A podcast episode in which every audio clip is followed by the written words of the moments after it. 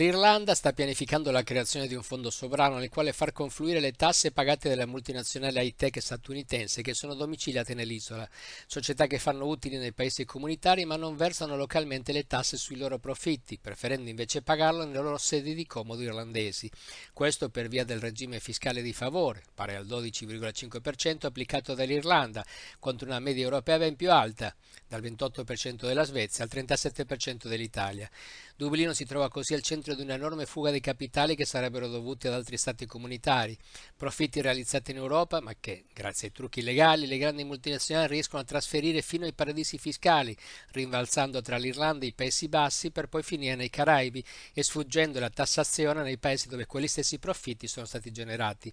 I numeri sono stati forniti dallo stesso governo irlandese, che nel 2022 è stato l'unico in Europa a chiudere il proprio bilancio con un attivo rilevante, un surplus di 8 miliardi di euro, equivalente all'1,6% del PIL. A questo risultato hanno contribuito in modo notevole le tasse versate dalle corporation non solo high tech ma anche farmaceutiche. Nel complesso si tratta di circa 22 miliardi di euro pagati da società che solo in minima parte hanno svolto le loro attività in Irlanda. Soldi facili per Dublino, che per avere questo ritorno economico non ha dovuto sostenere spese. Secondo le autorità irlandesi, il fondo sovrano che ora si vorrebbe creare, simile a quello norvegese del petrolio, entro il 2035 arriverà ad accumulare più di 140 miliardi di euro, una manna per l'Irlanda a discapito del resto dell'Europa, perché se quella cifra corrisponde a una tassazione del 12,5%, significa che la somma che le multinazionali avrebbero dovuto versare al fisco dei paesi in cui operano sarebbero state 2 o 3 volte superiore.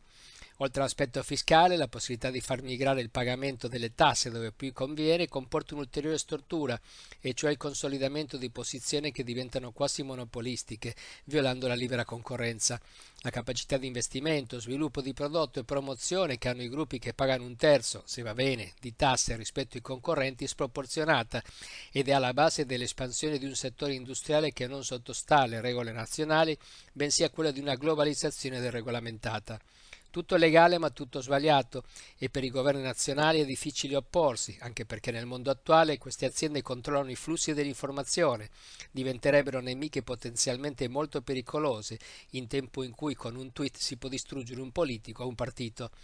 Il meccanismo di scatole cinese create dalle società multinazionali per trasferire i profitti verso l'Irlanda e poi verso i Caraibi è lo stesso utilizzato da sempre dalla criminalità organizzata per depositare denaro nei forzieri delle Cayman, delle Bahamas e di altre isolette. La differenza con le multinazionali high tech è che i riciclatori di soldi sporchi o derivati dall'evasione fiscale non ci hanno mai raccontato che avrebbero reso il mondo migliore.